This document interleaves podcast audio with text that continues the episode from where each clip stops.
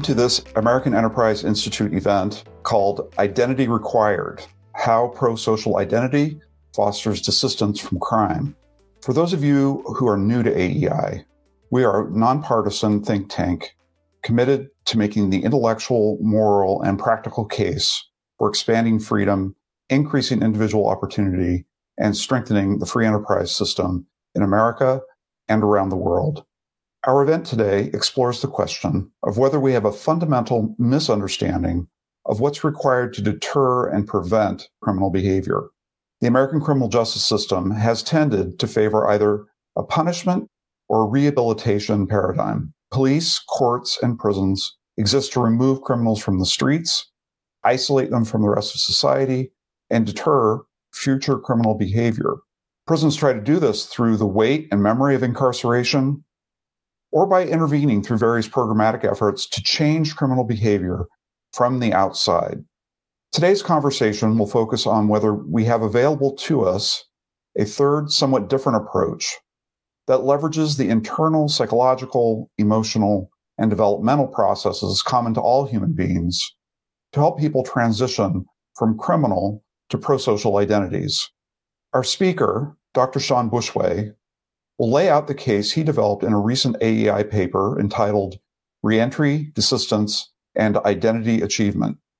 In this paper, he develops the argument that of prosocial identities as a spouse, as a mother or father, as a worker or as a student, how these new identities can supplant and replace criminal identity and stop criminal behavior.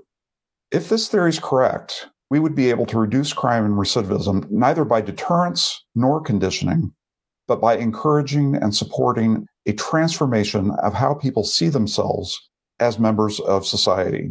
Today's panel consists of policy researchers and practitioners in the criminal justice and reentry field who are passionate about effective solutions to these problems. As I mentioned, Dr. Bushway will be our lead speaker. He is a senior policy researcher at the RAND Corporation and a professor of public administration and policy at the Rockefeller College of Public Affairs and Policy at the State University of New York in Albany. In his career, he's published over 80 peer reviewed papers on criminal justice topics and serves as a fellow of the American Society of Criminology and the Committee on Crime, Law, and Justice for the National Academy of Sciences. Rashawn Ray is a senior fellow at the Brookings Institution a professor of sociology at the University of Maryland, and the executive director of the Lab for Applied Social Science Research at the University of Maryland, College Park. Dr. Ray has published over 50 books, articles, and book chapters, and roughly 50 op eds, primarily on the topics of racial and social inequality, police civilian relations, how inequality may be attenuated through racial uplift activism, and other topics related to social policy. Our third speaker is Bret Bucklen, and he's the Director of Planning, Research, and Statistics for the Pennsylvania Department of Corrections.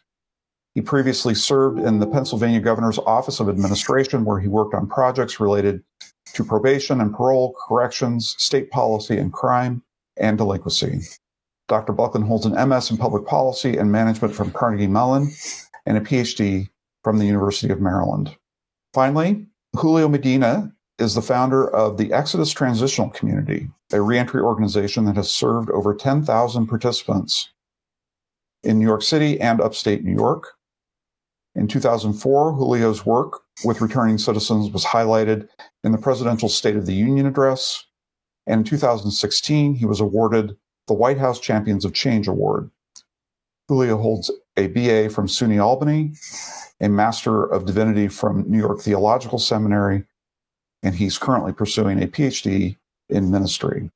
Our program today will go as follows. Dr. Bushway will be giving us a presentation that covers the content of his paper, and then we'll hear responses from Dr. Ray, Dr. Bucklen, and Julio in how they think about his work in relationship to their own, where they agree, where they might disagree, then uh, we'll have a panel discussion. Um, we'll, I will try to pull together some of the threads of the conversation, and then we'll have an opportunity for you to ask questions as well. which you can do. Uh, you can see in the banner there at the bottom of the screen. You can submit questions to Hunter Dixon at aei.org or on Twitter uh, at hashtag AEI Desistance. So, with no further ado, we're going to get started, and I'm going to turn the uh, presentation over to Sean Bushway. Hi. So, uh, thanks for the introduction, Brent, and uh, I'm very excited to be here. Um, this work on identity started with um, uh, um, my good friend and mentor Ray Paternoster at the University of Maryland in an important paper that was published in 2009. Unfortunately, Ray passed away in 2017, and and this is uh, one of the first times I've really re-engaged with the topic since his death, and I really appreciate the opportunity to continue uh, working in his legacy and, and developing these ideas that have turned out to be quite powerful uh, in in this in this area of desistance. So the concept of reentry uh, is about 21 years old now. I love this picture, not only because it's a rank ordering of height from left to right, from Laurie, from Laurie Robinson to Amy Solomon to Jeremy Travis to Janet Reno to um, Eric Horton. Holder, sorry, I blanked out his last name. I practiced ahead of time. Anyways, and these are, you know, reentry wasn't even a word really that was used in re- referring to people exiting prison until Janet Reno sort of focused Jeremy's attention on this issue. And then Jeremy sort of wrote the important piece that said, Hey, look, they all come back.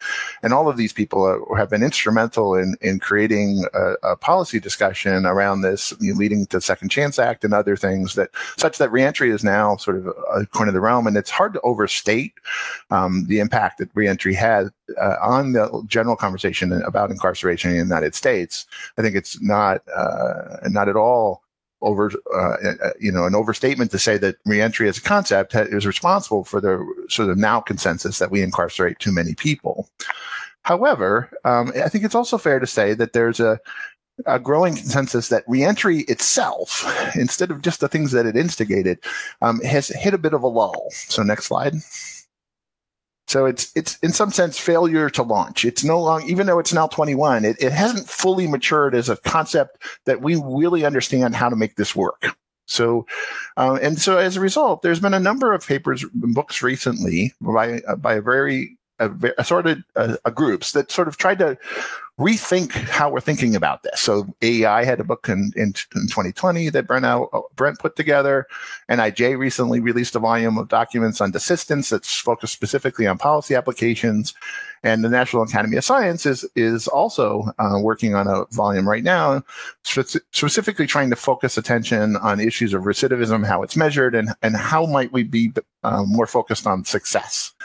And so there's lots of opinions about what to do, given that there is a sense in which it, we really haven't solved the problem of reentry. And so everyone else has an opinion, and so do I. So next slide. So the conversation today is about what I've written in this chapter about my ideas about how reentry can be reinvigorated and, and, and, and how we might be able to make progress moving forward.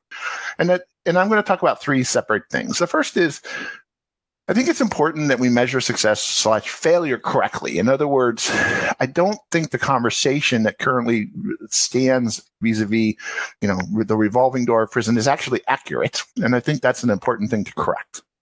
The second thing is I, I don't think fundamentally the term reentry is helpful because it's, I think it's fundamentally about the entry uh, of people into society rather than the reentry. I don't think prison has sort of disconnected people. I think a lot of people aren't connected in the first place. And, and then finally, I think what's missing in policy is that we're not aligned uh, with the, the current theories of desistance that have sort of received the most attention or the most support. And so we're, and I want to talk about what it would take to align reentry policies with the identity theory of desistance, which is now as has reached consensus as being a, an important way of thinking about uh, desistance. Next slide. So I think we're all anybody that's familiar with this area is is used to these kind of reports from the Bureau of Justice Statistics. There's a headline, you know, about recidivism, and it says things like, you know, um, 82% were going to of people that were released in a given year, in this case 2008, were rearrested within 10 years, and um, in this case, 61% of, of prisoner of people returned to prison for one reason or another within 10 years. So this creates an image of of failure that basically everyone's going to fail. And so they're highly risky and we need to, you know, it, it, it, it, we're failing. And I, but I think that's actually a misperception. Next slide. So I have written down here two questions um, th- that ask the same sort of thing about recidivism. In this case, failure.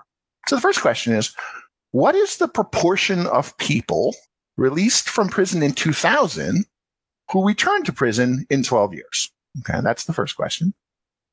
And then the second question is what is the proportion of all people ever released from prison who currently live in society who return in 12 years? Ask yourself when you think about this, which question do you think you actually want the answer to? And I think the answer that you, the question you want to ask is the second one.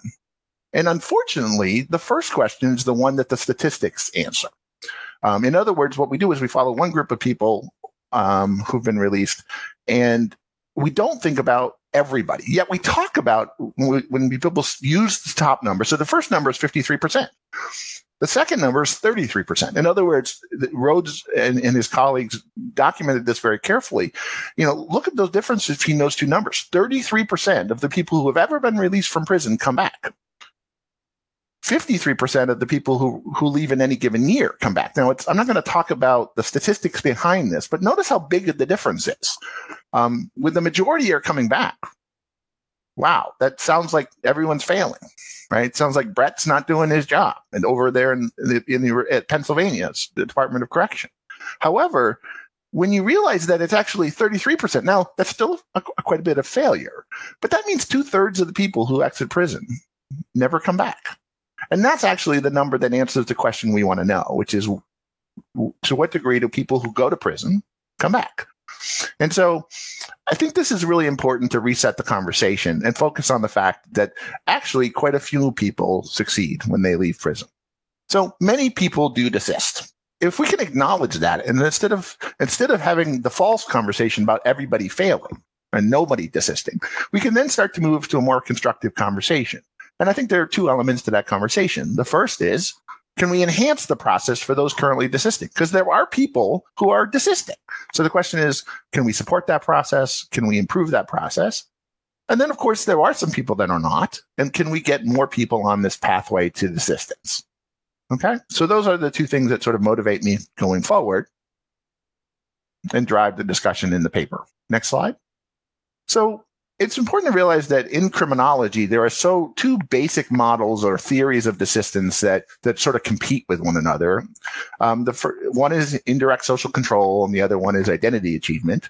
Indirect social control came first. It was first pr- promoted as a theory in 1993, um, and has sort of been around for the longest. Identity achievement has only recently, in the last 10 or 15 years, reached more maturity. Um, although, uh, uh, in the most recent reviews, um, more important people think that this is a this is the best representation of what's going on. Um, but indirect social control says, look, uh, the way people don't commit crime is, is they get uh, social bonds that directly control their behavior. So their their relationship with their wife or their partner, their job, it creates costs to continuing to commit crime. And over time, those costs become strong enough that you decide to avoid crime.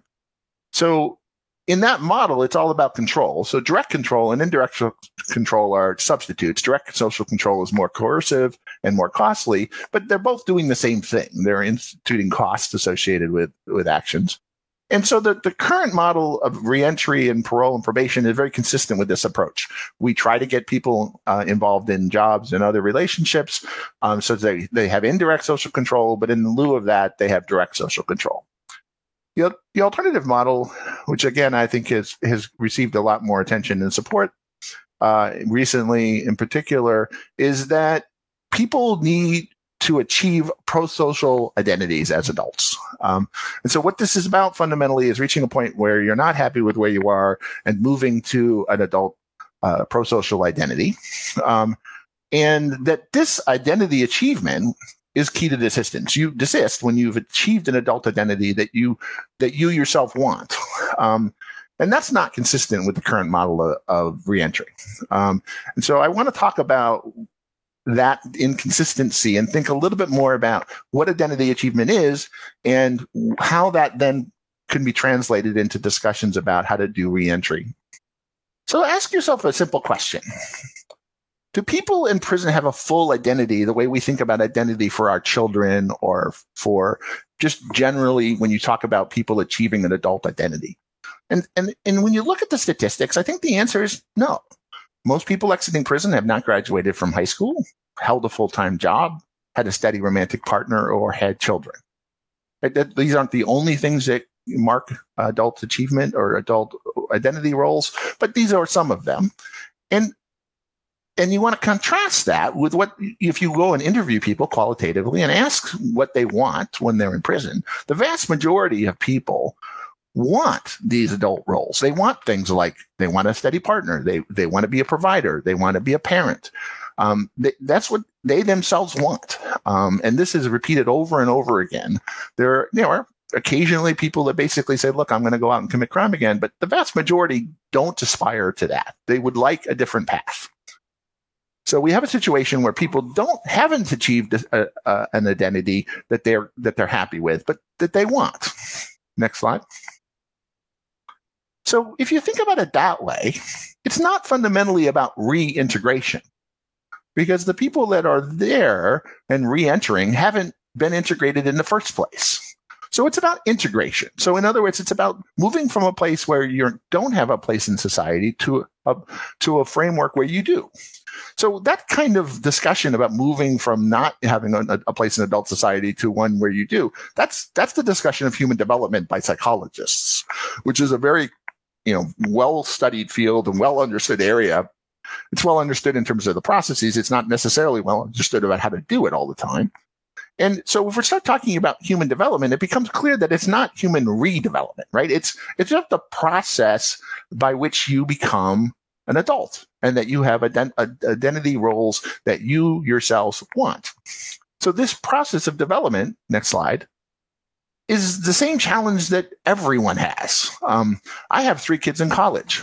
They have no idea who they are right now. I hope they figure it out. Um, and, and, but I don't see that the challenge that they're facing is that different than the challenge that, that we're talking about when we're talking about people who are reentering from prison. I didn't major seven times. Sorry, dad.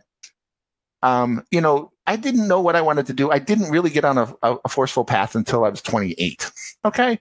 So, I mean, I think this is a, this kind of churning and, and making choices and trying to figure out what you want to do. That's a process everyone has. And it's not just set aside for people in prison. So I think sometimes we think about the reentry process as if it's, it's this completely distinctive process that only happens to people who went to prison. And I just don't think that's true. It's a challenge of human development that we all engage in. So next slide of course, you know, when, when you talk about this, you know, there are some issues about identity in prison that, that are different than, say, the identity challenges facing my children in college. For some, they have well formed antisocial identities. I don't think that's the majority of folks in prison. Um, but, but they do, there are some of that. And so there is some movement away from that. They have to decide they don't want that anymore and have to move to something else. And there's also a distinct possibility that people in prison um, can can then form this adult antisocial identity. So, you know, this is a common expression is graduate school for crime. So there's a concern that peers will sort of help people um, um, sort of learn how to be better criminals rather than the alternative. And so, I mean, there's and there's good research showing that that's at least a possibility. Again, remember, not everybody returns, but this this process of, of of of bad identity achievement can also occur. So, in terms of the policy options here, we want to be thoughtful in prison and, and subsequently that we're not supporting anti-social identity achievement, but instead supporting pro-social identity achievement. So that's the big question. And, you know, um, it, you know, particularly for practitioners, like, yeah, that, that sounds pretty obvious. Now, how do you do that? And, and that's a little bit harder. And, and, and I have to be honest, I don't think I solved the problem in the paper. I don't really even come that close to it, but I think it's useful to start thinking about the key features of an environment that would in fact, um, uh, start contribute to having a positive identity. Next slide. So the first thing I think is the first and foremost thing is is the idea of respect. Um, uh, Jamie Fader and her grad student um, at Penn at, at, Temple have written a very very nice chapter that I encourage you to, to read about the importance of respect in this environment. From my own personal experience, one of the most embarrassing moments of my professional career occurred um, when I was teaching a difficult statistics class at Maryland, um, where forty percent of the students failed, and it was uh, it, was it was discouraging because they all needed to pass the class in order to move on. And about halfway through, about I'd been teaching it four or five times, I got called into the to the dean's the department chair's office, and he pointed out that that I had uh, in the student responses, uh, more students had said I was disrespectful to them as people than than had said that about any other teacher in the entire department. In other words, I got more no respect uh, hits than every other faculty combined, which was a deeply embarrassing and, and tr- troubling uh, uh, comment that I apparently was taking these students that were in this challenging environment and I wasn't showing them respect and it was affecting their learning ability. So I was, I went off to the teaching center and said, how do I fix this? And they said, learn everyone's name. Well, there were 200 students in the class. So I learned everybody's name. So the next semester I learned everybody's name. And it was remarkable what happened. My teaching evaluations went up by uh, a full point on a five point scale. But more, more importantly, I enjoyed the class more and students actually learned better. They did better. We had better performance. And I think it's important that, you know, even though, yes, we know some people are going to fail, like my failure rate wasn't that different than the failure rate for people in, in, um, in prison you, it gets discouraging. However, if the goal is to move people to a different place, you have to respect them as people ha- as having the potential to do that. And one of the neat things is I saw students who had failed my class once come back and become wildly successful, including going off to Duke and being a law, uh, becoming a law professor. So I think it's important that respect form the foundation for how we think about this. And it's not hard to, to realize that if you're not being respected as a person, you're probably not going to want to achieve the things that the person who's not respecting you is telling you to achieve. Um, the next thing I think is fundamental here is a sense of choice we like to think about reentry a lot of mandates. You have to do this and you have to do this and you have to do that. But that's not how identity achievement works. Um, it's fundamentally about choice. Um, and in fact, the psychologists say that if you you have an identity that you haven't chose, you don't really have a fully formed identity. You just fell into it. Um, and so I think it's important to understand that we have to create an environment where people are allowed to make choices. Um, that means they may not be the choice you want to make all the time, and you're allowed to incentivize uh, choices that that seem better for folks. However, um, in the end, it, it is about choice. Um, and agent and agency is an important component of this uh, of this phenomenon. So in that context, it's also important to ro- notice that when you follow people's choices and you see what they did, you can actually see who's on the path to a positive identity achievement. You don't need a risk tool that focuses on the crimes they did five years ago. You just need to see what they're doing now. Um, because we know people who successfully complete programs and other things like that uh, do better than everyone else. Uh, substantially, 20 to 40% better, even if the program itself is not particularly effective. In other words, we learn about the people who participate in these programs by allowing them the choice to participate and, and succeed. The third thing I think is that I, I, think it's important to create an environment where learning is the key idea because learning itself, someone who's a learner has an identity, even if they're in prison or in a in a situation where they don't have a job necessarily. But if you're a learner, that is an identity. That becomes a, a way of thinking about yourself different than I'm a criminal or, or or other things. And learning is also important because fundamentally, if you think about the challenge of development, it's about learning. I learned I didn't want to be an actuary by being an actuary. Um, and then think about, well, what, what did I like about being an actuary? What did I not like about being an actuary? Um, and, you know, I, I dated one person. I decided, what did I learn about that? I'd like to date a different person. So you learn things and that's how you make your choices. And the second thing about learning is that it's a, it's a, you know, like I said, fundamental to the process. So I think if you create a learning environment, you, you create an environment where people actually have an identity to begin with. They're a learner and they're doing the very thing that needs to happen for development. And then finally, I think it's important to stress the value of relationships. I've had the privilege over the course of the years I've been in uh, studying this topic to listen to the story of many people who have the lived experience of incarceration. And almost to a person, the story involves a relationship that they had with someone either inside or outside of the prison system where that person believed in them and, and, and loved them in a sense. Um, it's not always romantic love. It can be lots of other kinds of love, but really believed in them and gave them a positive relationship. And I, think it's it's hard to overstate the importance of that, uh, particularly in an environment where maybe it, many folks haven't had the benefit of those kinds of relationships. And since I think fundamentally, if you think about people that have a well-formed, positive pro-social identity, the ability to have relationships with others are, are, a key element to that. So if you haven't had that experience, how are you going to have an identity role that is founded on having good relationships if you haven't had that? And so I, I think both from the perspective of the kinds of support and help that allows that to happen, as well as the things you're trying to model, um, I think the ability to have positive relationships with other people um, is is an important component of any reentry process moving forward. So there's some other things I think we we don't need. Um, and I think the first thing we need is no long term. We don't need long term supervision. Um, we it's hard to imagine a model in the current environment where we won't have some control. But right now in, in Pennsylvania and other places, it's not uncommon for parole or probation to last for many, many years. And it's fundamentally from a perspective of looking at the desistance patterns that occur, not helpful and in some cases counterproductive. If you think about it, many times we, we give long-term supervision periods to people that are very high risk. Yet the highest risk people are going to fail the fastest. And if you observe the high risk people that have survived for two years without reoffending or going back to prison, um, the reality is they're not high risk anymore. Because if they've been high risk, they'd have failed. So I don't think we need long-term periods of supervision. I think we need one or two years of supervision if we're going to have a model of some control. And then and then end it because uh, then it's not helping anymore and it's just punitive. Um, the, the, the last thing is, is that there's barriers to opportunities. You know, if you're, if you're into control, you think, well, the person needs a job. So they, to, in order to, um, uh, to have indirect social control, but you also say, well, gee, you know, we don't want to provide them with opportunities where they can commit crime. So you have to, you, you want to restrict their opportunities because there is this sense of control. However, in the context of providing, saying, look, they're, they're doing the same human achievement that, that everyone else is, well, then they need to be able to have access to the same roles that everyone else. Maybe not every single role and every single opportunity, but you can't, if you, if you define the goal as adult achievement of a, a, adult identity achievement, and then you take off from the table many of the simple uh, opportunities and roles that would allow them to achieve that identity, then you're you're you're working against yourself.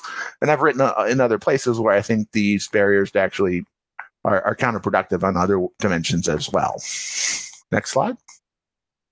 So I, you know, what I've tried to put forward in this document, and I'm, and again, I'm sure it's frustrating to practitioners because I haven't provided a lot of concrete detail, but at least I've tried to create a, a vision for reentry where, where I recognize that the, the key goal here is to help people achieve pro-social identities that they themselves want. We're not imposing something else on folks. Most of the folks in prison want the same thing most everyone else does. Um, and so when you view it that way, desistance, not committing any more crimes, is a side effect of sexual identity achievement. It's not the it's not the thing you're trying to do. You try to achieve um, identity achievement, and and and since these identities are inconsistent with committing crime, um, uh, people will move forward. I mean, if you think about it, you probably the reason why you didn't commit a crime today is not because you were going to get caught. Um, it's because it's not consistent with how you think about yourself as a person. Um, so then you have to, if you think that's the, the idea, then you do need to con- create concrete environments that support pro-social identity development. In other words, the things that people experience when they're going through the process of reentry have to be consistent with the theory that says people are uh, desisting because they've achieved positive identities. Okay. So next slide. So, quick summary of things that you should take away from this talk. Um, first thing is prison is not a revolving door. Um, uh, the, the statistics that people cite are, are, are not appropriate for the discussion that we're having about reentry.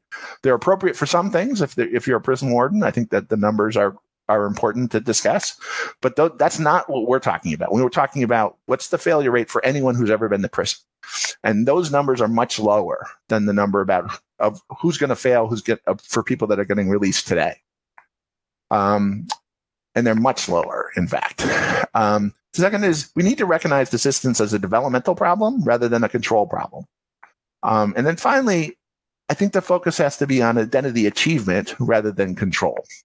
You don't allow people to ad- achieve a, a, functioning identity as an adult by, by, by controlling them there. You, you have to allow them to be human, which is to make choices and move to something that, but remember, it's not, it, in most, in most cases, the people want a pro-social uh, identity rather than an antisocial one.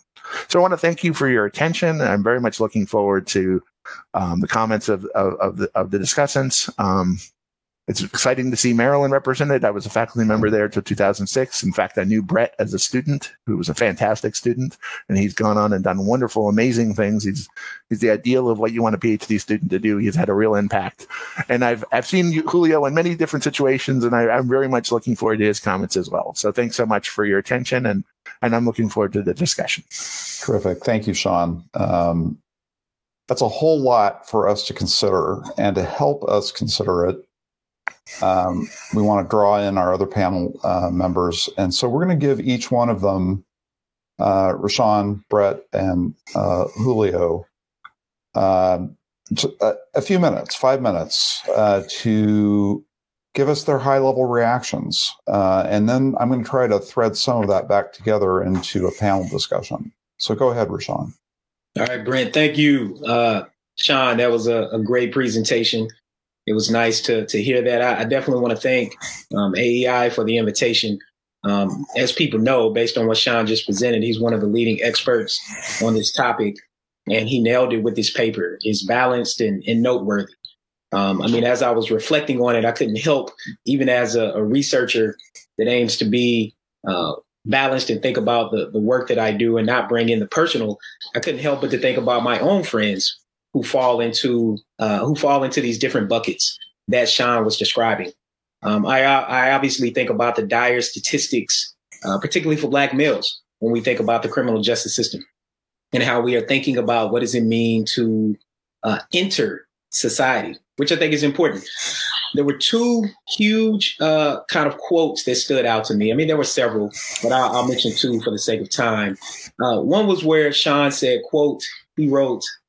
I asserted talking about a, a, a book review that he'd done some years ago. I asserted that prison entry, that prison reentry is a misnomer. Uh, because the problem facing those returning to civilian life from prison is fundamentally one of entry rather than reentry. When focusing on reentry, one thinks the problem is, is people needing to reacquire the jobs and housing that prison took away. That was a valuable statement. Very, very powerful. Because the point is that most people who are going to prison do not have these things. Most people who are engaging in crime aren't just doing it for the sake of doing crime or, or because they have some sort of biological or, or genetic deficit, but because uh, certain types of opportunities and social networking connections have, have not been there. So, how do we increase commitment to a new career identity? As a sociologist who specializes in social psychology, I always get excited when we talk about identity.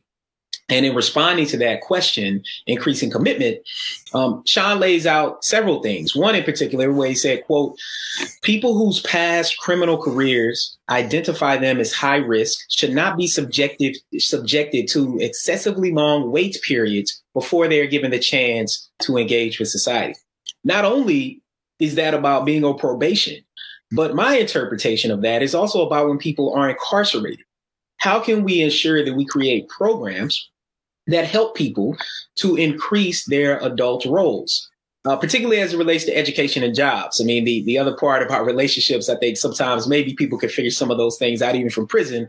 But when it comes to education and jobs, these are things that we could do a much better job, no pun intended, of helping people to be able to do.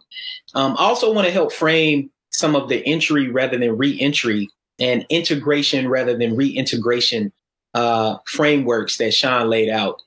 I grew up in Atlanta and I'm originally from Tennessee, but in growing up in Atlanta, um, I was zoned for a high school that didn't have enough books for all the students, that the bathrooms did not work, uh, where teachers were so overwhelmed with the lack of resources that it wasn't about kids deflecting or removing away from education. It was that education told them long ago that they were not worthy enough of even having a decent space. We have to think in Atlanta, this was in the 80s. Um, you could think about how hot it was in the summer. And the school that I was on for did not have air conditioning. We know research documents that if you're learning in a hot environment, that your standardized test scores go down. There are a series of things that I'm aiming to highlight about structure and a lack of these resources that these individuals had opportunities, uh, that they had a lack of opportunities for, a lack of jobs were available. And Sean made a good point about having buffers later in life. I think about how my mother was able to put me in a busing program where she connected with my fourth grade teacher, and that's part of the reason why I'm here today. And oftentimes think about if I if I wasn't, uh, if I didn't get in that program, if I didn't have certain opportunities, that I would have had that same reaction um, that other students and some of my friends actually had about education and work opportunities. Accordingly, respect is a fundamentally big deal. It goes two ways. It's not only about people respecting the system, but it's also about supposedly the system respecting them as human beings. And I think those are some of the things that, that we can work on. At the same time, as a person who, who studies how, how structure matters, we cannot discount the importance of individual agency, as Sean noted. Individual agency is key. And at a certain point in time, while we might look at a 13 year old or 15 year old, maybe even a 21 year old, it's mentioning thinking about people in college. And of course, I'm super excited to have so many Terps represented on this panel and thinking about how yesterday was the last day of classes at the University of Maryland for, for many of my students who are, who are around 21 year olds. Uh, we can think about the role of individual agency in these buffers. And so what I like to think about are models of success, like Marcus Bullock, who owns and operates Flikshop, uh, an amazing example. And I'll mention two quick things as I close. First is that part of what happens in these communities that I'm describing all across America, not just in predominantly black or Latino neighborhoods, but also in predominantly white rural neighborhoods, is what I call the brain drain. It's where some of the most talented, some of the most successful, uh, some of the most well resourced are plucked away, never to really return, because the things they need to actually return and be successful in those neighborhoods simply don't exist. The people who are there left behind. On the other hand, we also can think about the importance of individual agency and how we might instill motivation for garnering these adult uh, these adult roles. And I think that part of it is a mentoring model that we might think about about how putting individuals in the lives of others who need to be positive, academic. That doesn't mean that, that they have PhDs. It simply means that they value education and understanding the importance of getting a trade. So they have to be positive. They have to be academic they have to be visible and they have to be accessible. See, part of what happens with the brain drain is that it cuts off people from being visible and accessible in the communities where they're from. Outside of going to visit my grandmother, oftentimes I don't spend time in my hometowns uh, where I grew up at. And that's unfortunate. Um, and that's the case for some of my other friends who were successful as well. So I'll stop there, but uh, really good paper, Sean. I look forward to, to other people's insights. Terrific. Thank you, Rashawn. You uh, really great comments, and uh, I, I, particularly appreciated the uh, notion of respect being two way, uh, and that systems matter. Um, it it it isn't enough just to load all this responsibility onto the shoulders of individuals who are already un- under resourced. We have to think about um, the the systems that surround them. Um, okay, so we're going to move on now to uh, Bret and hear what his reflections were. Great, thanks. Good afternoon, everyone. Uh, thanks to AEI for putting this panel together, this great panel. And uh, I want to especially thank Sean for this uh, fantastic paper. Um, I have to say, it's it's always intimidating uh, critiquing Sean's work, and there's very little to really disagree with here. Um, and I also want to say, Sean's moment of uh, vulnerability about 40% failing, I don't think I was in the 40% failing but I always felt respected by Sean at University of Maryland, and darn it, he was always right. he he was hard, and he was um he was uh, a strict um, criti- critique uh, of our work, but um, I found his work to be um, highly important, and um, he was he was always usually right in um, the critiques he gave us as a professor. Uh, so um, it's a huge privilege to uh, be able to comment and I have a number of comments across six different points that Sean made in his paper. Um, I'm going to keep it really brief, though, uh, just so that we can have enough time for a back and forth discussion.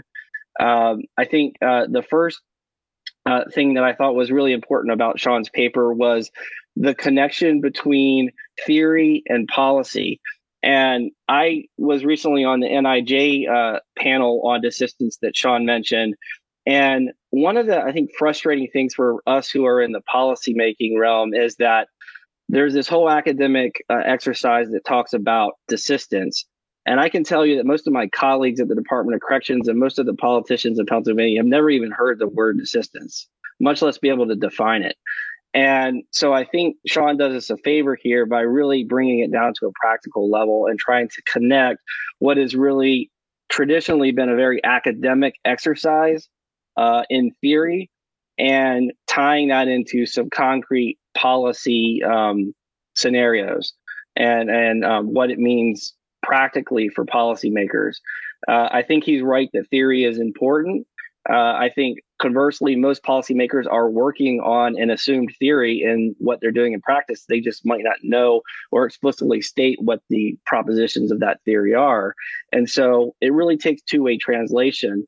Um, translational criminology, as has often been referred for, um, to be able to understand what policymakers are looking at because they are indeed, in fact, in the business of um, helping people transform their lives, um, but also understand the theory and um, the academic part of that. So I appreciated that part of um, Sean's paper. Um, I was intrigued by his uh, discussion about pro-social identity transformation, and that that really seems to have the most empirical support as a model of desistance. Uh, I would tend to agree uh, in my reading of the literature that that seems to kind of be winning in terms of empirical support. But I would also push a little bit and say I'm not ready to throw out indirect social controls quite yet. Uh, I think on my on the ground experience in Pennsylvania with some programs uh, like the Hawaii Hope Probation Program, which is essentially a deterrence based program that um, provides clear expectations for probationers, uh, holds them to those expectations, and responds in a quick, consistent, swift way for violations of those uh, um, the rules, uh, has shown in experimental some experimental research to be effective. And um, you know, indeed, I think that there is still some hope for uh, what Sean referred to as indirect social controls as mechanisms to what we call on the inside help people fake it till they make it. So sometimes they're not going through a, an identity transformation, but they're just kind of faking it in order to get by in the system to the point where they eventually maybe internalize it because they faked it for so long that then it becomes real and it does become an identity transformation. Sometimes they may never even get to that identity transformation. They just have changed their behavior. And I think at the end of the day, from, from a public standpoint, that's really all we're asking for is that, you know, people change their behavior when it comes to crime, that they abide by the law, even if they haven't internalized that change. So um, I don't want to throw out indirect social controls, but I do agree that um, you know pro-social uh, identity transformation um, seems to have a lot of uh, uh empirical support and would be an important uh, mechanism on this idea about desistance as a process versus a discrete change, I thought it was interesting the analogy that Sean made in his paper to um, being cured from a disease like cancer, and um, as opposed to how a lot of people who are working in desistance literature think about this process of desistance. Uh, and so I thought that was really interesting. I also very much agree with Sean that um, long probation uh, and or long pro- supervision uh, tails are ineffective, especially when they're driven by risk assessment. Uh, what we've seen in our research in Pennsylvania is that because these risk assessment models, what happens is that we'll use a risk assessment tool, an actuarial tool, and we'll assess someone is their probability of reoffending and set supervision levels or supervision terms based on that. And there's a certain degree of error, sometimes a big degree of error, a large degree of error in those um, probabilistic models. And we've seen people on supervision for three, four, or five years who haven't even had as much as a technical um, parole violation for a, a minor violation. And yet they're being maintained on higher levels of supervision because on this actuarial assessment based on their past criminal history, they're coming out as high risk. And so it's not really based on their current behavior, their demonstrated behavior, which I think is what it should be based on, is their actual demonstrated behavior, not a risk assessment. So I very much agree with um, Sean's point there. In terms of whether desistance is a process versus a discrete change, um, I think we do see desistance as a process in some of our research in Pennsylvania. We're working on currently on a recidivism report uh, that confirms a lot of Sean's uh, statistics about um, not everybody failing, that the recidivism rates aren't as high as we might think. If we look at just people released from prison in a year, as Sean mentioned, they are quite high after 15 years, about 70 to 80% recidivate. But if we look at things like um, deceleration, so slowing down the rate of offending, even if still offending, but slowing at a slower rate, or de escalation, looking at um, reducing the severity of the types of crimes that are committed, we see that conversely, about 90% meet some benchmark of desistance. So that's nine out of 10. That's most people are meeting some form of desistance. But those things like deceleration and de-escalation are processes um, that you know happen over time. Um, signaling um, was another part of Sean's paper that he didn't go that he didn't go much to it into uh, in his overview, um, but I also think is a, a worthy concept. And Sean mentions in the paper that he's not bothered by the fact that programs may serve only as a signal to identify those who have changed, even if ineffective. And I would also agree with that. I'd share that um, share that view um, that I'm not bothered at all if we have programs that only serve one person purpose in the Department of Corrections to identify people as a signal. Uh, um, I think that's actually probably more realistic too, because a lot of the program evaluation, which I also recently reviewed for this NIJ paper on desistance, is pretty abysmal on the effectiveness of a lot of these programs. And in fact, AEI hosted a panel I was reminded of about 15 years ago um, by David Farabee on his book called Rethinking Rehabilitation, which pointed out a lot of this in terms of uh, the pretty abysmal literature um, on outcomes in um, pro- prison programming and criminal justice programming. So I think you know programming. There's a lot of ineffective programs out there, and if it can only serve as a as a signal to identify those who have or have uh, changed their identity, I think that's useful enough. And I also think policymakers like parole board members would go along with this as well. Uh, I think it would be hard for them to admit, but uh, a lot of times they're prescribing programs just to kind of cover their butt um, politically, um, but they're not so concerned if the program actually works. They want to be able to say, if someone fails, I prescribed that program. Um, and so I, I think if you could get them to be honest, they would probably not be so concerned if the program just was a signal um, and didn't have any um, causal effect or on an outcome. And lastly, uh, I thought the uh, top, uh, the discussion about agency was really important uh, in Sean's paper. I agree that uh, it would be ideal to create a prison environment um, that enables people to um, to seek a uh, to be able to form a pro-social identity. I think that's really difficult in a prison environment because it is such an artificial environment. Uh, for instance, uh, I think part of learning, which was one of Sean's um, three things uh, learning, respect, and relationships learning can't happen if people can't fail. And in prison, we have an environment where people are often, it's so artificial. People are told when to get up, when to eat, when to go where. Um, there's, and they're punished for failure, for misconducts. And so there's little room for um, failure, which means that hampers a learning environment. I don't have the answer, but I think it is important and it's just extremely challenging within a prison environment. We are doing some things in Pennsylvania that would meet his objectives of learning, respect, relationships. Uh, we're supporting um, college courses for our uh, population um, based on Pell funding now. Um, we're um, also, um, we have um, we have a, a, a, robust visitation program where family members and friends can come in and visit and support a lot of volunteers coming into our facility, which I think is important to Rashawn's point about mentoring, trying to really open the doors to prison and have the community come in as much as possible to uh, meet people while they're in prison and um, and then and and then um, agency. I think one thing that we're looking at is just helping people to build their agency by being able to make their own choices while in prison. For instance, being able to choose who they cell with, uh, who their cellmate is, uh, security concerns aside. Uh, being able to choose what prison they go to. Uh, in Pennsylvania, they all come to one central prison first to get diagnosed, and then they um, are farmed out to 23 prisons around the state.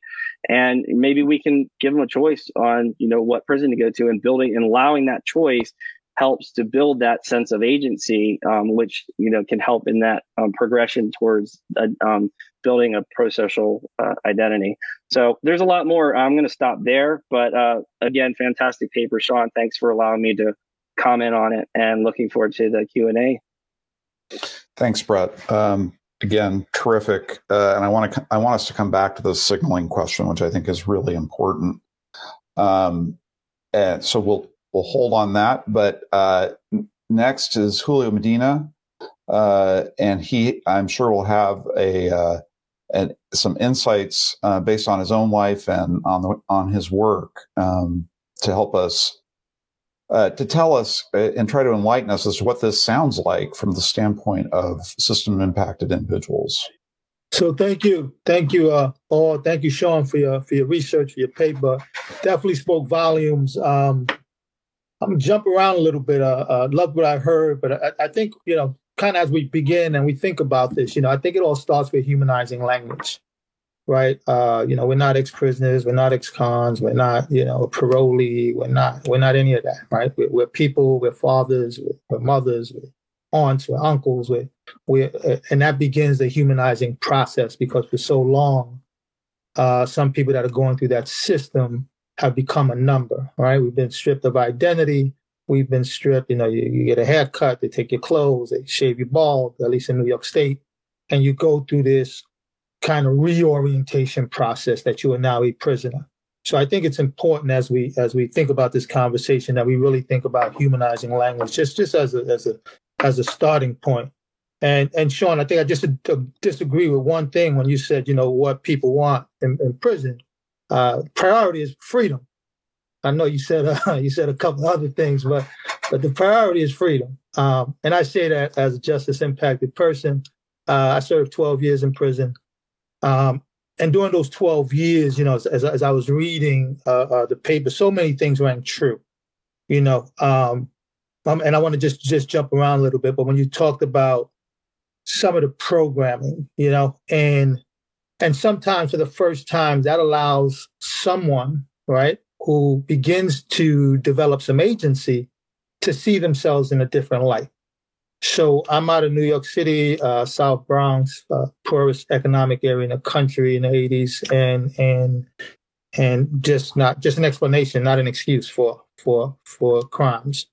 Uh, and I was I was sentenced to to time in prison for drug distribution, and all that time, that's who I thought I was. I mean, I was doing other things, but you know, when we talk, when we think about kind of this identity achievement, at that point, I'm thinking, oh shit, you know, this is this is the person that I've become. And I was in a class, and and I was told to describe myself in this class. And I never forget this because I'm sitting there. I'm like, all right, you know, I look at communities. I'm, I'm bilingual. I try to be safe. I go in. I try to take over a block and another one. I go to different states and and I, I kind of canvass the area and the professor said, uh, Wow, so Julio, you sound like a community organizer. So for the first time, I wasn't identified as a drug. Someone else identified me differently. And that was that moment when it was like, oh, wait a minute, what's that? First of all, I had to go look it up, right? I didn't know what a community organizer was. So, you know, I tried to figure out, okay, if that's me, that's what I want to become. And I think that just was a, a crucial point when we think about some of the programming that happens for for for some of us again who are in that space. And and, I got to tell you, in in this course, I, I remember this was uh, I was going to a parole board, and and I think Bret, I think you said it. You know, fake it till you make it. So I'm, I'm going to this parole board, and I'm like, you know what, this program is going to look good. So let me make sure I got that as I go in. And as I went through this program, and I heard that, and the and my identity began to change you know, I had a life sentence on the back. And, you know, at that moment it was like, and you talked about that that that that that distance that's that kind of just happens. And it was that moment where I said, I am somebody else. I can do something different with my life. you know, and it wasn't, it wasn't, you know, there were some gradual things that brought me to that space, but I, I just remember that in particular and how that was just one of those defining moments that allowed me to say, you know what? It's no longer about me making the parole board, Bret. It's no longer about me faking it till I make it. It's I think I found something here, and I want to hold on to it and I want to explore it. Um, so that was just just some of the stuff as you as as I was reading that popped out. Um, I'm I'm still trying to figure out, and, again, it's, it's, it's, I'm not a researcher, so forgive my some of my uh, you know ignorance when it comes to research. But I'm I'm trying to put together the college and the prison experience and kind of that release and kind of all of us trying to find the same things. You know, uh, prison we we've we've been crippled from the beginning, right? Um, from lack of resources, many of us come from the poorest neighborhoods in the community in New York City at one point, we came from 85% of the prison population came from the seven poorest neighborhoods in New York City. So, you know, if, if, if we have to talk about poverty, uh, we have to be able to talk about, you know, in those seven communities, right? 85% of people are black and brown people. We have to talk about race as we think about, you know, kind of this this this identity change and this that it felt as though and not an excuse just an explanation uh from that point the disadvantage was very clear uh Rashawn, I think you said it when you when you talked about our school system versus other school systems um so the deck seems stacked against us very early in life and again I, no excuse you know Sean you came and, and did your thing you know my route sadly was prison um, but I just thought that that as I was reading that, I think one of the things when we think about you know uh, identity changes is that one time that that just jolted me into the reality that I fully agree with when I was called something other than than what I was in prison for. Um, you know, but as as we think about this, I just want to say, you know, it's it's these risk scores sometimes, uh, uh, you know, uh, and I'm agreeing with, you know, in New York we have something called COMPAS, and this COMPAS is, is you know, correctional offender management profiling for alternative sanctions. Yeah, say that, right? Three times. Everything about that feels wrong.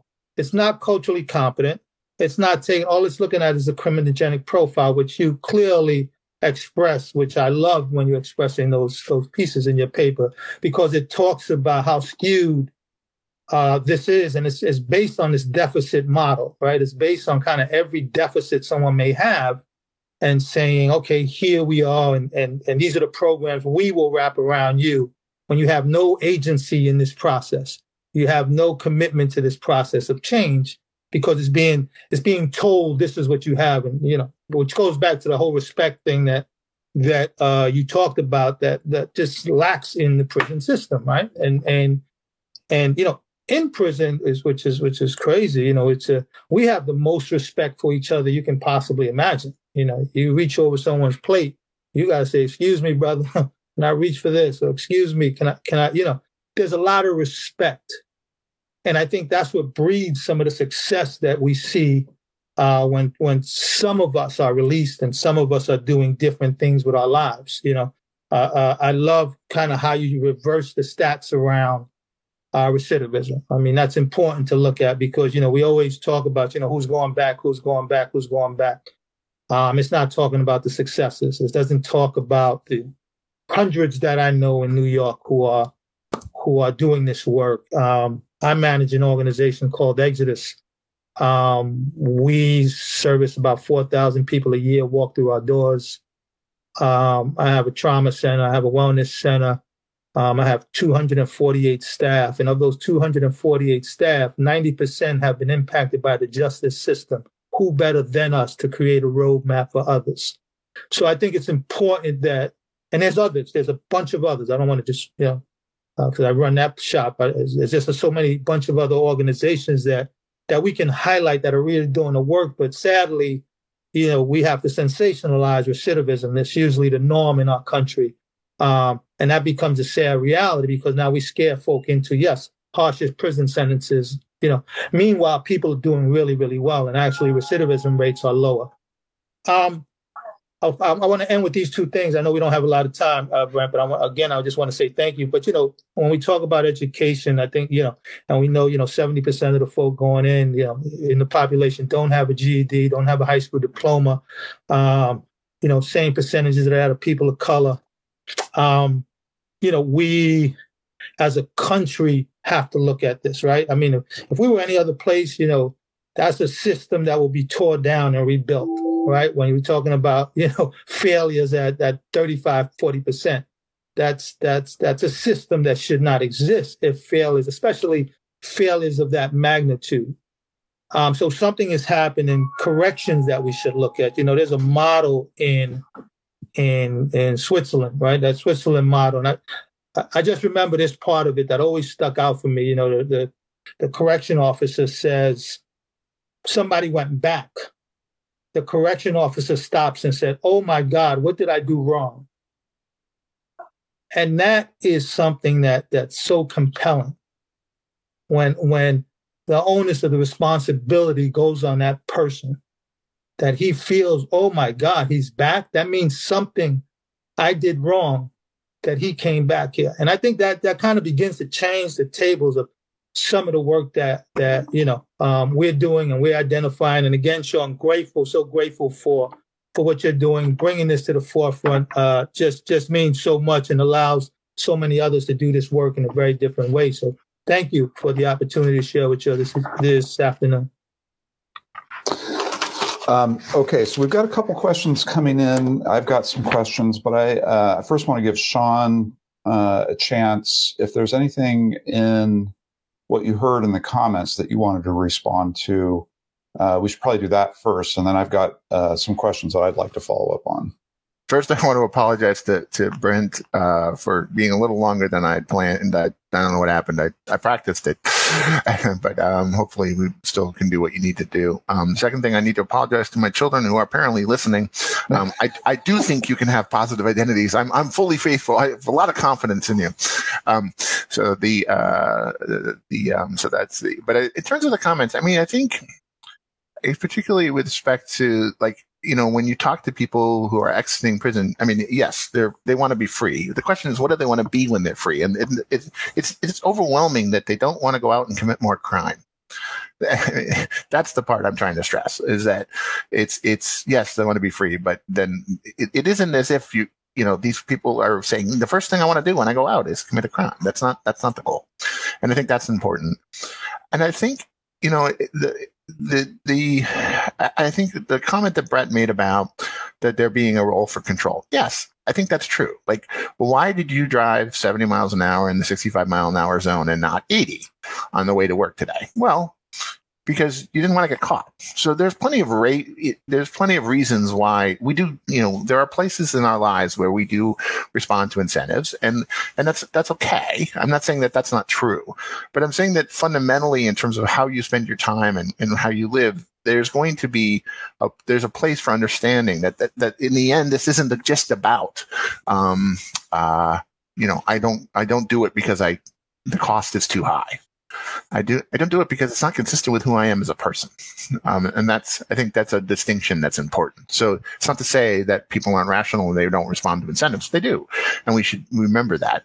Um, but I also think that in the context of of some of the comments that if you if you make it about integration, then you then do rather than reintegration or reentry, then you'd have to acknowledge the very things that Julio mentioned, i.e., that there are a lot of people, particularly in certain communities, that haven't had the opportunities that other people have, um, and so that's I think really important. Like it immediately makes it obvious that there's a lot of people who haven't had the same opportunities and therefore haven't uh, achieve these things, not because they didn't want them, but because they didn't have those opportunities. And so I think if you, but if you make it all about reentry and reintegration, you act as if everybody was fully integrated and, and, and, and ready to go before, before they went to prison and that it's all about prison. Well, actually, that's not true. And and the, and the, and the sociologist, right? Rashawn is a sociologist. He, he, I mean, he knows this isn't true. I mean, he, the examples he gave in his life or personal life are, but I mean, that's what sociology teaches us is that there's very deep structural differences and opportunity in this country. And those opportunities writ large are, are human development opportunities. They're opportunities to to become the adult that that you might want to be. Um, and it's pretty clear that it's not as if uh, across racial groups or the, the, aspirations are very different. Um, people want to have these adult roles, and so um, and they may define them slightly differently in different contexts. But in general, these are roles that that all humans want. Um, they want to be self sufficient. They want to be uh, have partners. They want to have families. They want to be part of the communities. And so I think that um, I think that that's the you know that I think this framework actually makes those points more obvious rather than less, um, and and and should start to ask questions about not just about prison. Uh, it gets a, you know, because there's a lot of problems before the person showed up at prison, and and and those problems don't fall on the correctional system. Those problems fall on on the processes that we created that didn't provide people with those opportunities to develop as a human. And I think, you know, if just looking at you know the experiences. I grew i have a i live in a place that's uh, near schenectady where the two high schools for Schenectady versus the town next door are about three miles apart, but the opportunities presented to the two people, to the people that go to one school versus another are worlds apart. And um, I think it makes it clear that it's not just about individuals' own achievements and and and uh, effort, uh, and that and I hope this discussion sort of makes that point in a way that I don't think reentry or reintegration does.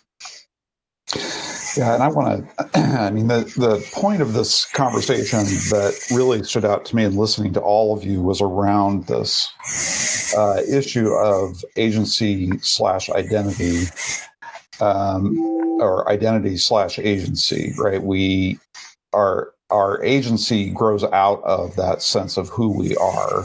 Um, and um, so I'm really curious um, uh, on a, on a on a couple different points. I mean, when I think about this issue, and I imagine I imagine Julio Medina as this sweet little baby just born, uh, and mom holding him in his arms.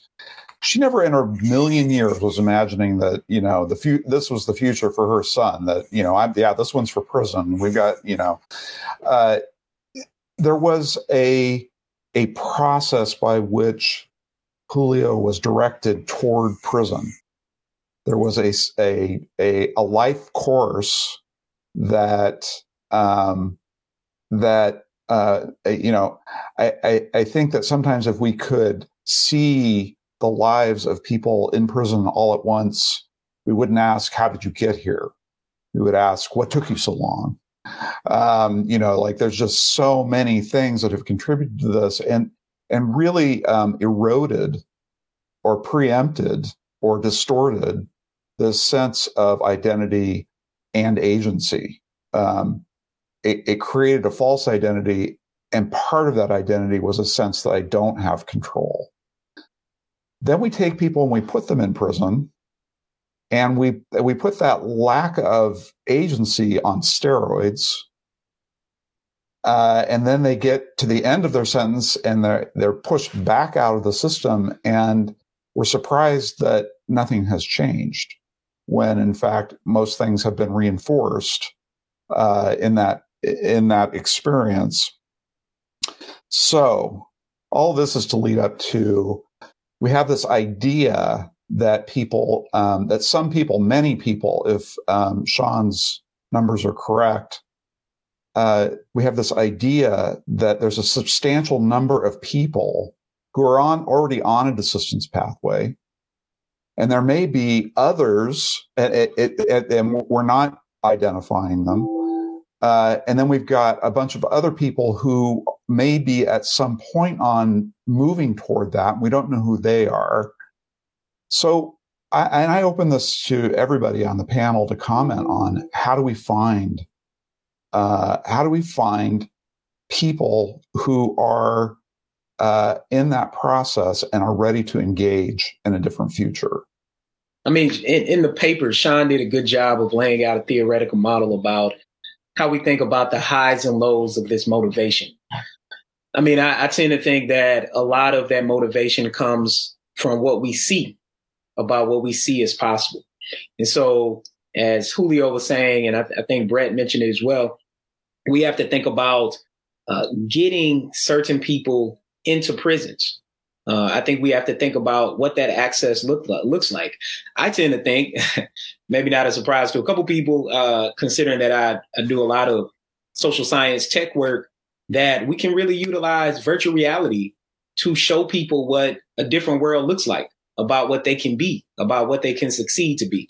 Because oftentimes what happens, what I notice about people in the impoverished communities, particularly people who've been incarcerated or, or, or even in and out of prisons, prisons, is that um, they oftentimes can't really see what a better life might be.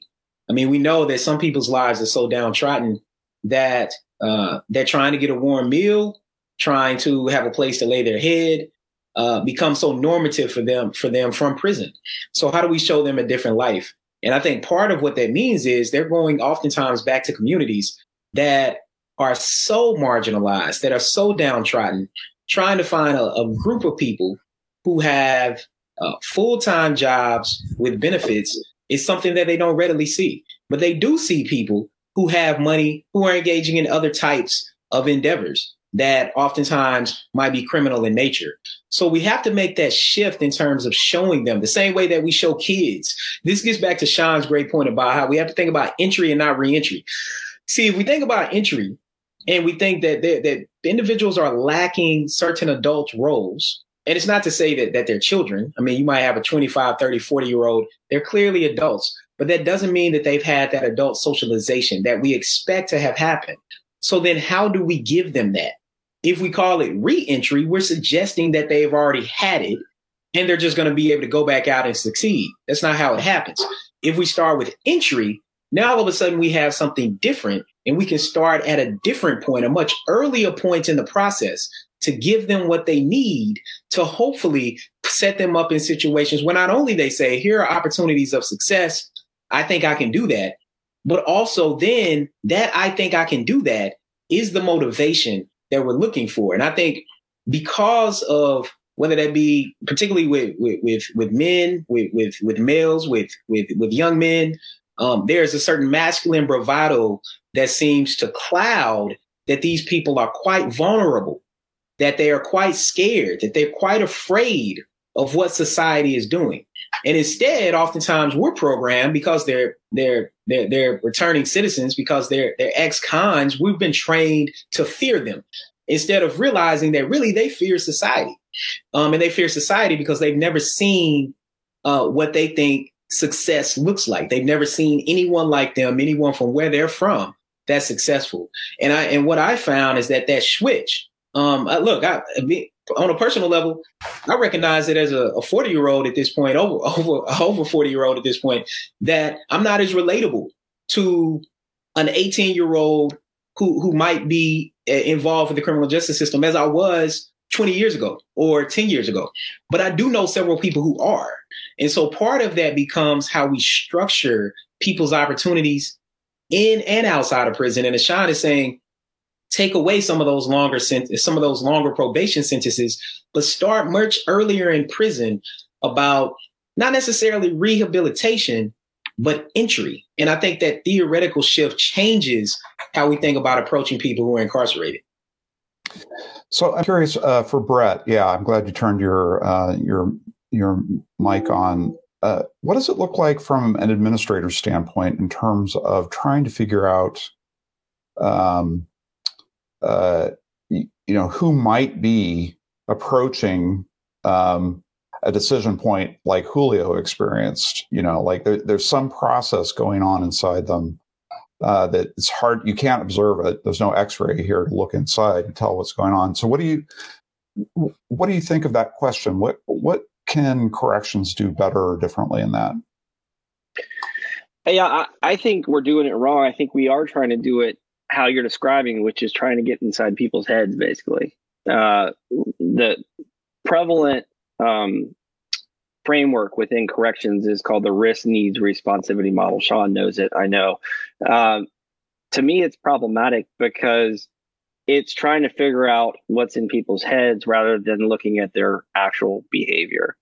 And as I referred to in my comments, I think you should believe people when they show you their behavior uh, and so whether you have behavioral benchmarks of you're clean for X period of time and then we can reduce supervision or take off some form of whatever.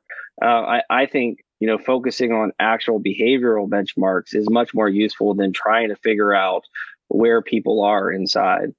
Uh, I also think that um, the signaling approach is valuable, although I would say, and maybe Shawn can um, talk more about what makes a good signal because I'm not remembering all of um, the components of what makes a good signal. But I do remember the one thing that Shawn mentioned that makes a good signal is that it is voluntary. And um, so when we look at participation in, say, in prison programming as a signal for someone who has desisted, the problem is technically in Pennsylvania, all of our programs are technically voluntary but the parole board is not going to parole you unless you take it. So is it really voluntary when someone knows that they're not going to get paroled if they don't take this program? Um, so even though it's technically voluntary, um, it's strictly required by the parole board in order in order to get a positive paroling action. So I see that as problematic. For uh, I'd be curious to hear Shawn's response on that um, from a signaling standpoint. But I, I do think there's value in this signaling approach. Uh, so I want to give I want before Shawn jumps in and gives a response there. I did want to hear Julio on this question as well. Um, when you're when you're working with uh, men and women in the New York system, uh, uh what are you looking for in terms of uh, capacity? Uh, people who might make good participants for Exodus's program. Um, I know that you're not trying to exclude anyone, but what do you think makes for a successful participant? Um, I, and and let me just uh, briefly just comment. I, I think it was uh, Rashawn or someone who said something because we had Brent a participant when we were talking about agency, somebody who came through our doors and he went through our workshops and now he's with our job developers and the job developer you know finds him a job and he comes back and he's like, yo, man, and he's not excited. He's more like shocked. And he says, you know, um, this, this, this nine, you know, yeah, I got a job, but it's crazy. It's it's five days a week, nine to five. And the shock of that for him, you know, and and so he never saw anyone in his immediate circle going to work, right? He he he it just says so much about that. He did not know that was the parameters of a full time job. Um, so it just it, it, just rang so so so true when I heard some of the comments that were being made. Um, for us, as you know, Brent, we take everybody who walks through our doors. I think one of the things that we look for is we have something called, know, we'll, we'll get a better name for it's kind of this track two, which should be track one. But basically, what we see is long termers. So we have a lot of long termers who come through our doors. And what I, I'm talking about, you know, 37 years. I got I got someone on staff who's done 37 years um, and and we are his first job. Um, so for us, it's it's understanding and the staff understanding and the team understanding when we look at our participants. You know, from 17 years old to over the, for the next 37 years, he knows prison. This is what he's done, and in there, and that, and then how he did his bid, right? You know, did he go to school? Did he do anything? Did he stay in the yard? You know, um, so we look at all those things. You know, I get actually I get referrals from people inside still. Hey, somebody's getting out. Um, check this person out. They went to school. They did some college. They might be good at in this role. So for us, our, our doors are, are, pretty wide open uh, because again, we know the lights can come on during one of the workshops. We know that that they can look at one of our staff people who are credible messengers who, and they see them now in a suit and they like, wait a minute, I was in the yard with you. We were in the, you know, in SHU in the box together. And now you're in a suit and I'm looking at that and the lights come on for this person. And now they want to figure out, hey, what's what's what's the formula here? What's happening here? So we've created a cadre of, of people that kind of model what success looks like for others. And again, there's there's you know, we, we trip over ourselves all the time, don't get me wrong. But it's been working thus far. I think that that model has been working thus far in some of the work that we're doing. Terrific. Okay, Shawn, uh, do you want to come back on any of that? I mean, I think I am always struck I mean, when we have these conversations that you know that um, the focus immediately becomes not about prison, but the situations before prison. Um, and then, and, and that speaks to the question that I raised, that this is a human development issue. And it would do a lot better to place this in this uh, perspective of what are we doing to help people achieve these goals that they want. And if, you know, it's a very different situation if you've never had that. I had a father who talked about work all the time. I knew what it was. I knew what the experience was. What if you didn't have that? Right. And, and so, I mean, I think that that's, this is, it's easy to understand that that's going to be harder to get to that goal if you don't even know it's there, even if you may mm-hmm. want to, right? So you don't know what it is. And so I think that that's you know, that's not about prison though, right? So mm. I mm-hmm. think it focuses on the, in the, but it does say if that's the problem, then what are we doing in the prison to fix the problem? And I think that's what Bret is talking about. And in terms of the incentives, I, I don't personally have a lot of problem if they have incentives to participate in the programs, um, uh, provided it's not mandated. Um, because things can happen when you're going through a process, even if you're doing it for not 100% the right reasons. Um, I, I, think you can have mixed motives. And I think there's some, you know, having an incentive to do it. Um, I believe in learning. I believe in the, the light bulbs going off. I'm always struck by every time you talk to someone like, um, uh, in, in the situation, um, you know, someone like Julio who's talking, they, they use this language of light bulbs going off. And if you go back and you look at the theory that Ray Paternoster and I came up with, we talk about this, this process by which you realize, oh, shoot, I can do, I don't want to do this anymore. I can do something else. Well, how does light bulbs go off? Well, you're in an environment where you're learning something. And, and, and so sometimes it's the programming itself that gets the light bulb to go off. Um, and so I think that's that's what I'm okay with that. Um, and and I know, in fact, Bret, that not everybody who is in your prison system actually participates in programming, even though they have an incentive to do so. So as long as it's not everybody, because it's not, I mean, I, I, think that, you know, there is a situation where um, it's okay. Um, and we know that when you take away that incentive, fewer people didn't participate in this program and, and recidivism rates go down, go up. So I think that I think it's it's part of the process, and incentives are are okay, um, uh, provided they're not mandated. And and I think, you know, what do you do with children, right? I mean, it's the same kinds of things, not just little kids, older kids. Well, okay, what's going to happen if you do this? Well, that's going to be a good thing, right? And how do you achieve your own goals? Well, you give yourself rewards. Is that, is that coercive? Yeah, a little bit, but not completely, right? Because in the end, you have to do the work and you have to go through the process. And I think I think that's the part that I think would, is is okay within the context of the prison systems. But I do think that thinking about signals is an idea that I've put out there since 2012, and it still hasn't been fully understood what that means. And I'm tr- truly troubled by the degree to which these these numbers that people use about recidivism are just simply not the right numbers for the problem we're talking about when we're talking about reentry, and yet they get used over and over and over again by policymakers and academics to frame the conversation. You know, Bret says, if my number's right, my number's right. Like if you if you want to focus on the people, everyone who went to prison, how many of them come back? The answer is not 53% or 60%. The answer is 33%. I mean, that's the answer. I mean, it's it's it you know it, because it's a different question um, than the one that says, "Gee, who gets released today because that population of people that gets released today is overpopulated with people that fail a lot. And yes, that's important from Bret's perspective. you know, you have to understand what the situation is going to be for the people that are being released, but that's not who we're talking about when we talk about reentry. We're talking about everyone who's ever had this experience. And, and a lot of those people succeed. Um, and so, yes, there's going to be people that fail a lot, but we don't want to focus too much on them when we're talking about the general question of whether people do succeed after prison. So, has uh, Shawn, has anybody ever studied the uh, this thirty three sixty six split that you're talking about? What, what do we know about the 66% who leave and don't come back? I mean, first of all, you, you, can't necessarily predict who they're going to be. They're not all the low risk guys.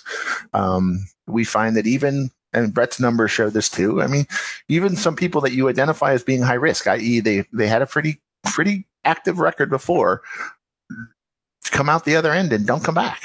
Um, so, you know, those rates at which that is true is, is, you know, obviously the lower rate people are more likely not to come back, obviously. Um, but it's, it's, it's, it's it's very interesting how hard it is to predict who those people are going to be. And that's because it's not simply a question of your initial deficits. It's a question of when you have these light bulb moments and start to move towards a different thing. And the frustrating part for everyone in the field is well, what makes that happen? Well the reality is think about what made you decide to be the person you are. It hap- it's different for everyone right? You know for me i right I, I but it, it, it, there's a consistency across the stories. Uh, even today there's always a person who yeah. is at the crux of that moment um, where you choose something different. But the thing that gets Julio excited was community engagement, com- being a community organizer, because that was, was hit. But it was different for everyone. Person, the voice of the instructor in the class right. saying you're a community organizer. Yeah. Anyway, I mean, so yeah. The, the, relationship is the important part, but then it's also, it's not like you went, if you said, okay, let's, here's what we're going to do. We're going to go into every classroom and going to tell every single person, you should be a community organizer. No. That doesn't work, right? Because no, no, the thing that made Julio go is not what made someone else go. Right. right? And so everybody's going to be motivated differently. And that's really hard because now how do you, well, stop trying to be prescriptive. I, I he, eh, Bret talked about this R&R model. I don't think the R&R model makes a lot of sense. It doesn't match any model of desistance I've seen. I think this good, uh, you know, the good life model that's in Europe makes some sense, and I'd like to see more thought about how that fits within the American context, um, because it it's a human development model. It's a question of what it is that you're trying to be, um, but it, it's a fundamental choice. The thing that makes you tick is going to be different for different people. And what you got to do is find that thing that makes you tick. And it, the light bulb goes off for different people in different readings. But I'm 100% convinced it's about a light bulb. So the, um, the, the, the thing is, it's not you, it's not the, you're a community organizer. It's, it starts with a question actually of who are you? right um, and and then people struggling with the answer to that question and hmm. then somebody saying, "Well, when I listen to you talk about who you, what you think about, what you care about, you sound like a community organizer to me." You know, not oh yeah, you're. We'll put you in the community organizing class now. It's it's much more of a dialogical process. But what's really striking to me is you listen to Julio talk, and he talks about his light bulb moment. I suspect that most people listening to this talk could have a could give a similar story about a light bulb moment where they decided to do a certain thing that was different than what they did before, whether or not they went to prison. In other words, this is a this is fundamental part of right. being a human, yeah. and so we need to stop thinking about people that went to prison as if they're somehow different. They're on the same process as everyone else because they are like everybody else. And this experience of, of, of development, identity achievement, and I didn't make this up. This is a well established set of principles that, that the psychologists are well aware of. And we all transition through these set stages where we're processing this, this kind of churning that you were talking about. Um, and it's the same process for, for everyone. Um, right. and I think that's, I think that's the part that's hard for, for prescribers because you want to say, well, okay, what am I going to do for everyone? Well, I don't know what I'm going to do for everyone because the answer is going to be different. The thing that turns your clock is going to be different for everyone, but you need to be engaged in that process where you're asking that question, where you're building the relationships, and then where you're allowing people to pursue that. Yeah. Okay, we are almost out of time, and unfortunately, I don't think we're going to get to any of the, or we are out of time actually. Uh, we're going to get to the audience questions. We'll, we'll try to handle those in writing so stay tuned uh, to our webpage and we'll try to get answers or reflections from the panelists on uh, those questions. But I wanted to give both Bret and Julio a minute to wrap up on any thoughts that they've got that they haven't had a chance to express or something that Shawn or I said um, that they want to respond to or clarify. So we'll start with we'll start with you, Julio. Oh, so just just again grateful. Thank you for the opportunity. I think you know we we were we are on target. Uh, love the research. So I want to start just implementing some of this as well in in our organizations. Um, and you know maybe this outside factor that that I don't know we haven't discussed, but I just want to throw in there. Uh, the name of my organization is Exodus. So of course you know I got to talk about faith, and I'm not you know as we think about does that move the barometer with someone getting out when we know 80% of folk, uh, you know, who go in uh, those who convert usually convert to Islam. You know, um, there's just a, another conversation that, that I hope we look at as well. When does that play a role in in that aha moment? Mm-hmm. Because I think you know I haven't talked about that, but but it was that that rekindled my right. sense of purpose uh, going to the chapel. So I just want to throw, yeah. that, throw that out there. Thank you. It's a great point. Thank you, Julio. Bret? Yeah, I just want to reiterate a point, the last point that Shawn made, which really struck me too, which is that people involved in the criminal justice system act under the same principles that everyone else as human beings act on. That really struck me, and that's not something that I mentioned before, but that really struck me in Shawn's paper too, and I really fundamentally believe. Um, I think if you flip the question and you go back to you know some theories in crime ask not why did some people get into crime, but why doesn't everyone get into crime? So it flips the question. And I, Julio will appreciate this. I mean, you, you could say from a spiritual, religious standpoint, but for the grace of God, there go I. And so I think, yes, people in the criminal justice system are just like, in some, a lot of aspects, just like everyone else. They're human beings and they need to be treated like human beings and individuals um, not like projects or um, quick um, problems to solve, um, and just getting them into the right program at the right time, the right place, but really just treating them under the fundamental principles that we treat all human beings. So I just that's the last point I I wanted to um, say. But again, thanks, uh, Shawn, and great paper.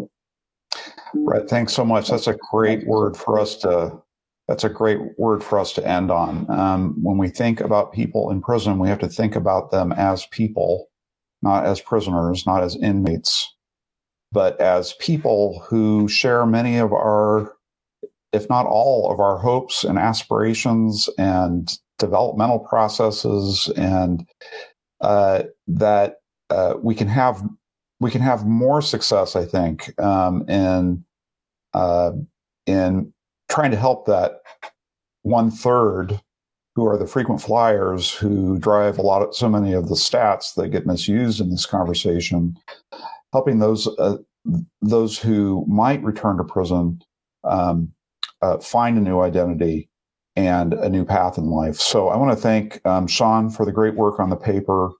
Uh, it's been so uh, fruitful, thought provoking for me uh, and helped me to think just a lot more clearly about uh, the issues that we're dealing with. Appreciate uh, Julio and Bret uh, and sharing their um, expertise, their life experience on this topic. Uh, Rashawn Ray had to drop off to go, um, I think, proctor the last exam or something uh, for his uh, his students. So, uh, but thanks to him too for his great partnership on um, this incredibly important topic.